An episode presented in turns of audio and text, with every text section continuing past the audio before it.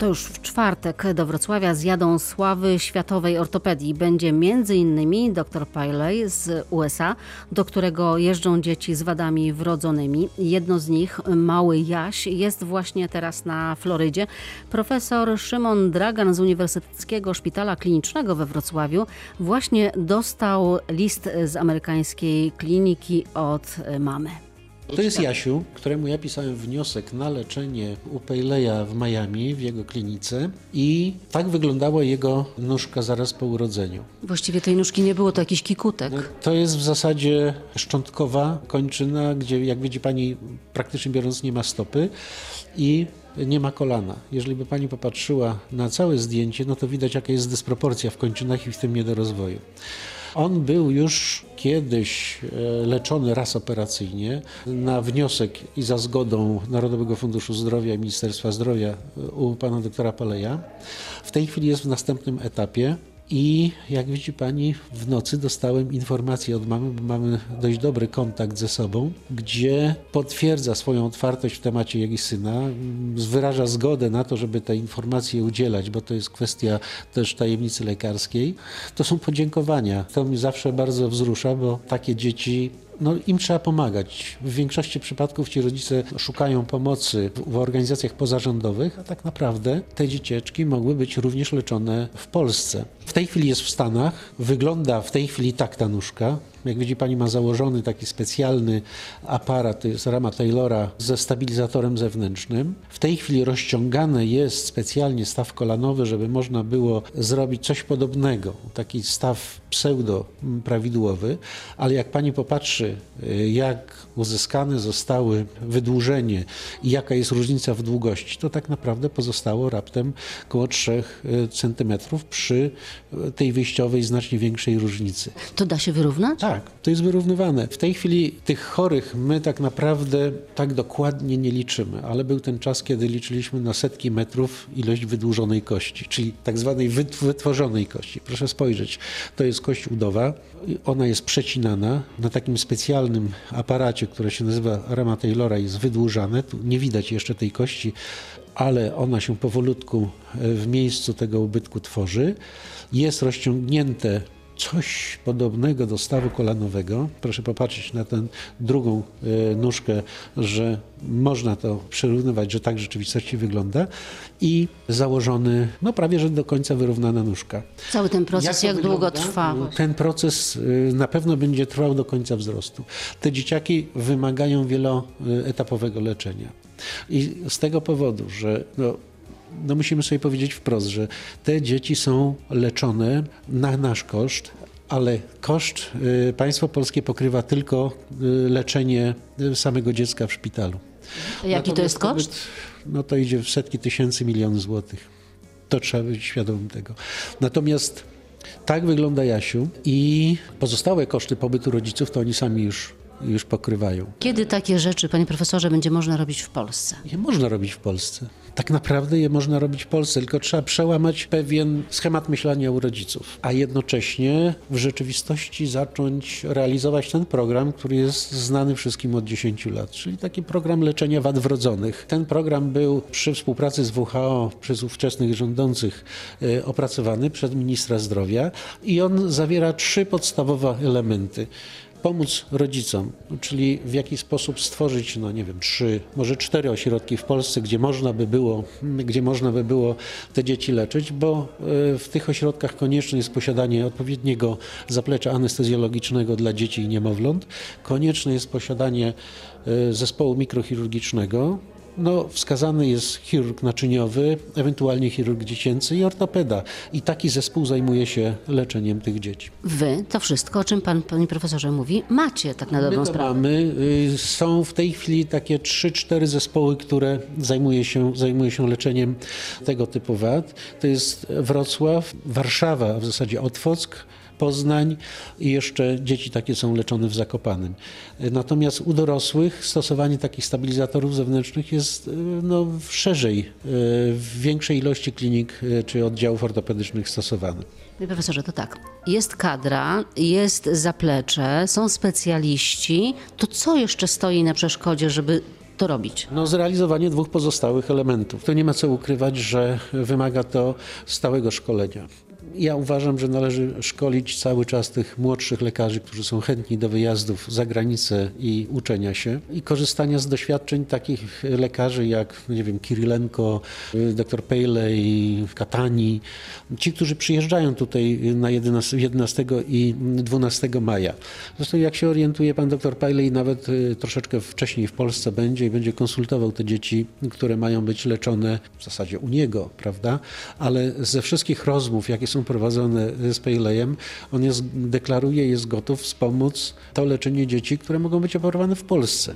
No właśnie, doktor Piotr Morasiewicz z tej kliniki, tutaj z Uniwersyteckiego Szpitala Klinicznego, był u doktora Pajleja i już próbuje to robić tutaj? Już próbuje e, stosować te metody, które opracował dr Paley, zresztą z powodzeniem. Natomiast no, każda taka metoda wymaga e, bardzo dużego e, skupienia. To nie może, to musi być wyosobniony zespół lekarski, który będzie zajmował się tylko i wyłącznie tego typu schorzeniami musi być jednocześnie zaplecze w zaopatrzeniu ortopedycznym. Polskie firmy są bardzo dobre, ale troszkę im brakuje jeszcze do tego poziomu światowego. I to nawet nie w zasadzie w zaopatrzeniu ortopedycznym, prawda? Czyli te wszystkie ortezy, buty odpowiednie, jakieś szyny, które pomagają tym dzieciom w chodzeniu. No i tak się na przykład dzieje w Niemczech. Dlatego do Aszał czy do Stanów rodzice chcą wyjeżdżać, bo tam mają kompleksową usługę. Można to zrobić w Polsce. Ja cały, będę, cały czas będę podkreślał, tylko musi być ta przychylność władz. Przecież to się wszystko wpisuje w e, rządowy program pomocy rodzinie. To, to, to nie jest coś wymyślonego gdzieś e, tak e, w tej chwili ad hoc. A tak naprawdę, jak policzyć koszty, to będzie to tańsze po prostu. A znacznie tańsze. Proszę policzyć, że koszt takiego dziecka to jest milion albo więcej złotych leczenie, plus jeszcze koszty, które ponoszą sami rodzice.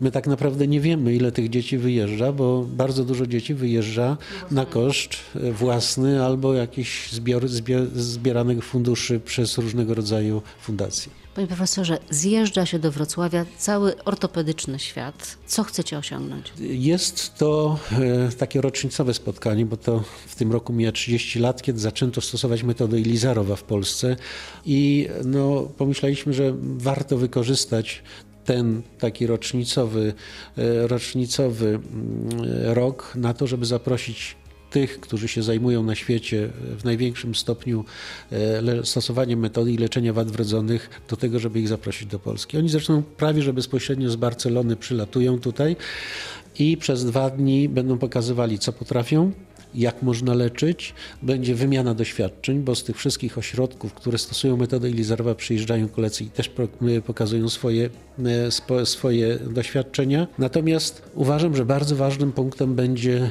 to takie forum dyskusyjne na temat, w jaki sposób tym dzieciom polskim pomóc, niekoniecznie wysyłając je za granicę, w jakie stworzyć warunki w Polsce, kiedy one, żeby one mogły być tutaj leczone e, we właściwy sposób no, w kanonach światowych. W czwartek we Wrocławiu będzie minister zdrowia Konstanty Radziwił. Być może będzie okazja do rozmowy o krajowym programie leczenia wad wrodzonych u dzieci w Polsce właśnie, bez wysyłania ich e, za ocean. Na pewno pana ministra będziemy o to pytali. Publicystyka w Radiu Wrocław. Wygląda na to, że pytań do ministra zdrowia jest e, więcej. To kolejny temat. E, w studiu goście pani Joanna Jadwiga Forenc i pan Mariusz Miśkiewicz, tata pięcioletniej Milenki i trzyletniej Emilki. Dobry wieczór. Dobry wieczór. Dobry wieczór. I jeszcze z nami jest e, Marcin Lewicki z Porozumienia Rezydentów. E, z panem będziemy rozmawiali później, ale pan przysłuchuje się naszej, pan doktor przysłuchuje się naszej rozmowie, więc jeśli ma pan ochotę e, się włączyć, to zapraszam. Historia trochę się powtarza, bo znowu rodzice muszą szukać pomocy na świecie. SMA, czyli rdzeniowy zanik mięśni. Na to właśnie chorują pana córeczki. Kiedy to się zaczęło? E, zaczęło się to e, u Milenki, jak miała dwa latka. Zauważyliśmy niepokojące objawy w postaci przewracania się naszego dziecka na prostej drodze. E, miała problemy z wchodzeniem po schodach i podjęliśmy decyzję o tym, żeby szukać przyczyn tego i powiem prawdę, zajęło nam bardzo dużo czasu znalezienie co jest tak pra- naprawdę powodem tych, tych właśnie objawów. E, Mimo wszystko zaczęliśmy na własną rękę rehabilitować już Milenkę, bo nam się to nie podobało i rok trwała, e, że tak powiem, e, trwało szukanie przyczyny. Dopiero badania genetyczne pod, pod kątem SMA wskazało, że rdzeniowy zanik mięśni typ trzeci, czyli wersja łagodna, aczkolwiek już dla naszej córeczki bardzo odczuwalna. E, no, jest teraz u naszej córeczki Emilka z kolei. E, Ale zaraz, bo wtedy jak Tak. pan usłyszał SMA, to pewnie jeszcze nic pan na ten temat nie wiedział.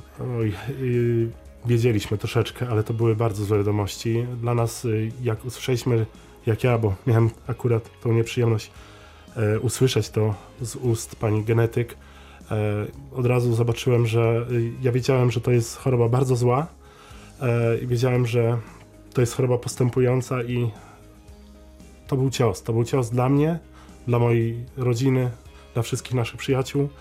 E, naprawdę ciężko było się wtedy pozbierać, ale to wiadomo, że, że to, to, to Milenka to nasze dziecko i był żal, było parę dni żalu, ale później było ostro do przodu. Wzięliśmy się w garść z moją żoną, z, z przyjaciółmi i postanowiliśmy, że się nie poddamy. Było o tyle, e, że w tym czasie jedyne co mogliśmy zrobić, to zapewnić naszej córce rehabilitację. Bo, Bo tego było- się nie leczy? Wtedy się nie leczyło. Wtedy nie było na to żadnego leku, były badania kliniczne, które, które naprawdę e, to była odległa sprawa, jeśli chodzi o, o leczenie e, tej choroby. Dopiero w zeszłym roku, w grudniu, dostaliśmy informację, że w Stanach został zarejestrowany pierwszy lek na SMA. E, To była taka dobra wiadomość. Później pod koniec grudnia usłyszeliśmy cenę 750 tysięcy dolarów za roczną kurację. Wiadomo, że to jest choroba, e, która e, no, jest jakby obciąże... e, Chorzy na tą chorobę są obciążeni do końca życia tą chorobą i, i to trzeba co roku e, tą dawkę przyjmować, czyli to praktycznie jest do końca życia e, lek przyjmowany. No i ta cena tak właśnie wyglądała. A co się dzieje bez leku? Zanikają mięśnie. To jest. Ja mogę się wypowiedzieć. Wiadomo, że y, ludzi na SMA jest bardzo dużo. Tylko ja się mogę wypowiedzieć odnośnie mojej córki. Moja córka e, ma problemy ze wstawaniem, ma problemy z chodzeniem po schodach. E, przy, po, potyka się. Jeśli nie dostanie tego leku, w, siądzie na wózek.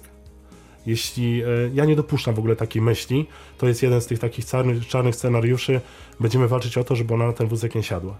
No tak, ale to jeszcze nie koniec też e, postępowania tej choroby, bo ona się nie zatrzyma. Nie, nie, nie, nie. To po prostu wszystkie, wszystkie mięśnie, to wszystko zależy od, od, y, od dziecka, od osoby chorej, czy to będzie wolniej, czy słabiej, ale nie można zapominać, że to jest choroba postępująca i te wszystkie mięśnie będą zanikać. No dobrze, próbujecie sobie radzić rehabilitacją, ale przyszła druga wiadomość, bo macie drugie dziecko. Tak, y, tak. Pani genetyk po pierwszym, po, po tym jak zdiagnozowaliśmy już Milenkę, zapro, zaproponowała nam, żebyśmy sprawdzili jeszcze u Emilki, która wtedy miała roczek. E, I zrobiliśmy badanie genetyczne i też się okazało, że, że nasze drugie dziecko ma tą chorobę. Jest to dużo łagodniejsza wersja od wersji Milenki, z tego względu, że e, gołym okiem, jeśli byśmy zobaczyli Emilkę, ona nie wykazuje żadnych e, objawów choroby. Dla nas, laików, rodziców, znajomych, bo dziewczynka jest bardzo ruchliwa, żywa, wesoła. Ma trzy ale- lata teraz. I ma 3 lata teraz, y, ale pojechaliśmy do, do Paryża w grudniu, żeby, ym, żeby, żeby zasięgnąć porady u, u jednego z lepszych neurologów dziecięcych w chorobie SMA i on powiedział, że e, do nas, że, bo my powiedzieliśmy, proszę pana, y, dla nas to dziecko jest zdrowe. On powiedział, nie, proszę państwa, wasze dziecko już ma osłabione mięśnie e, brzuszka i ma słabszą prawą nóżkę. On to już widział, nikt tego w Polsce jeszcze nie widział, oprócz niego i, i teraz dopiero jak przyjechaliśmy do Polski, jak zacząłem się przyglądać mojej córce, rzeczywiście e, tych mięśni y, brzuszka to nie za bardzo widzę, bo wiadomo, nie znam się na tym, ale widać, że już jedną nóżkę, tą, tą prawą, y, no, ma, ma słabszą, słabszą i to widać, ale mam nadzieję, że ta choroba, mimo że y, obie są chore, wyglądają inaczej i, i mam nadzieję, że, że mimo, że dosięgła nas taka, y, no, taka przykrość, to będziemy walczyć. Mi- Emilka jest naprawdę w bardzo dobrym stanie i chcemy właśnie, żeby w tym stanie nasze dziewczynki dotrwały do leku w Polsce. No dobrze, a jakie są szanse na to, żeby ten lek w Polsce rzeczywiście się pojawił? Bo na razie jest w Stanach Zjednoczonych, kosztuje 750 tysięcy dolarów rocznie. więc jest kompletnie nieosiągalny. A co pan słyszy w Polsce? E, W? Polsce na razie nic nie jest wiadomo. Wiadomo e, pewne, że lek zostanie zatwierdzony w najbliższym czasie, bardzo szybko w Europie. Jeśli wiadomo, że w Europie, to wiadomo, że też w Polsce. Tylko chodzi teraz o czas. Bo e, z niepotwierdzonych, powtarzam, informacji wiem, że w Niemczech ten lek po zatwierdzeniu w Europie będzie dostępny za 3-4 miesiące. I co e, o, oczywiście też mówię, że to są niepotwierdzone informacje, że będzie refundowany dla wszystkich trzech postaci. W Niemczech, ale my mieszkamy w Polsce. Tak. E, ja wierzę w to, jestem Polakiem, wierzę w to, że po prostu w Polsce też będzie ten lek refundowany dla wszystkich. Bo SMA to SMA. I wszyscy powinni mieć szansę dostać ten lek, bo wiadomo, że to jest ciężka choroba i ten lek pomoże dzieciom, dorosłym i ich rodzinom, rodzicom e, walczyć z tym, bo wiadomo, że ten lek zatrzyma chorobę, może troszeczkę poprawić stan, ale mimo wszystko dalej trzeba będzie te dzieci rehabilitować. Panie doktorze, jest pan z nami tutaj? Właśnie przysłuchuje pan się tego, jak pan... Dobry wieczór. Dobry wieczór. Myśli o tym, co proponuje polska ochrona zdrowia, polski system takim rodzicom, rodzicom w takiej sytuacji. Mm, To znaczy, niestety nie jestem do końca zorientowany, jeśli chodzi o, ten, o tą konkretną substancję, ten konkretny lek. E, jednakże mm, po wprowadzeniu przez, e, przez tą, e, przez EME, czyli tą, tą Agencję Europejską do Spraw Leków, e, z reguły mm, Narodowy Fundusz e, Zdrowia dosyć szybko i e, Agencja Oceny Technologii Medycznych i ta- Taryfikacji dosyć szybko Polska mm, daje, e, może, daje tą możliwość, że e, wprowadza ten dany lek na e, rynek polski. E, Z reguły, jeżeli to jest je, e, taka e, substancja, która jest e, niezbędna, taka dosyć rzadka w rzadkich cho- chorobach, no to e, są stosowane uproszczone procedury i e, myślę, że nie powinno być jakoś sp- specjalnie z tego powodu odwlekana decyzja o wprowadzeniu na rynek. Z W tym, że czwartek we Wrocławiu będzie minister zdrowia. Zapytamy e, go o to. Nie spodziewam się, żeby minister od ręki e, znał taką odpowiedź, ale na pewno e, zasiejemy to ziarno i będziemy drążyć e, dalej, e, na co rzeczywiście mogą liczyć pacjenci e, z Polski w podobnej sytuacji. Z nami wprowadzenie do samego, na, do samego stosowania, wprowadzenie na rynek nie jest tożsame z refundacją. To też trzeba o tym pamiętać. o, to bardzo istotna różnica. Tak. bo to oznacza, że trzeba byłoby skądś wyczarować kilkaset tysięcy złotych e, rocznie. Z nami pani Jadwiga Forenc. Pani jest e, sąsiadką, wolontariuszką, e, znajomą. Co pani przygląda się tej sytuacji rodziny? Co robicie? E, Dobry wieczór. E, No co robimy? No nie wyczarujemy mm, takiej kwoty pieniędzy, no niemniej jednak e, staramy się na wszelkie możliwe sposoby, żeby pomóc tutaj naszym znajomym i tutaj no w zeszłym roku, w czerwcu, właściwie z inicjatywy sołtysa Malczyc, pani Beaty Witowskiej udało się zorganizować Dzień Dziecka i ch- chcemy w tym roku również powtórzyć przy współpracy już z pozostałymi sołectwami. No i jak działamy? No działamy w ten sposób, że no dzwonimy do różnych instytucji, wysyłamy pisma, prosimy o pomoc, y, zbieramy fanty na loterię i no później jakieś losy porobimy, prawda, będziemy to sprzedawać. Y, Mamy też y, Czyli kontakt... grosz do grosza po prostu. Tak, tak. Y, Mamy też y, kontakt i taką obietnicę od pani Renaty Mauer-Różańskiej, y, która tam swoje pamiątki przeznaczy na aukcję, więc myślę, że tutaj też nam jakieś y, pieniążki wpadną. No i tak generalnie no jakoś, jakoś to tam nam się udaje zorganizować. Dzieci mają przy tym świetną zabawę, bo udało się też pani sołtys załatwić wiele tam różnych takich sprzętów do zabawy. Ale także... pani mówi pewnie o tysiącach, a tu są potrzebne setki Tak, tysięcy. ja wiem, no, I tak jak- e, ta suma jest trochę przerażająca. Czy państwo próbują właśnie, bo są, są w Polsce mocne, silnie, prężnie działające fundacje. Macie jakąś pomoc od e, fundacji? My należymy do fundacji, nasze dziewczynki należą do fundacji Zdążyć z Pomocą. E, to, y, ta fundacja zbiera dla nas 1%. E, W zeszłym roku to była, to wyszło 50 tysięcy złotych, wyszło z 1%. E, W normalnej sytuacji, jeśli chodziłoby o same rehabilitacje, jest to mnóstwo pieniędzy. No jeśli chodzi o lek, to, to, to jest Kropla. ziarenko. To jest, to tak. jest ziarenko Jest i, mało. i po prostu e, tutaj, e, jeśli nie będzie refundacji w Polsce, to żadne kwestie, żadne zbieranie, pomoc y, nam nie pomoże.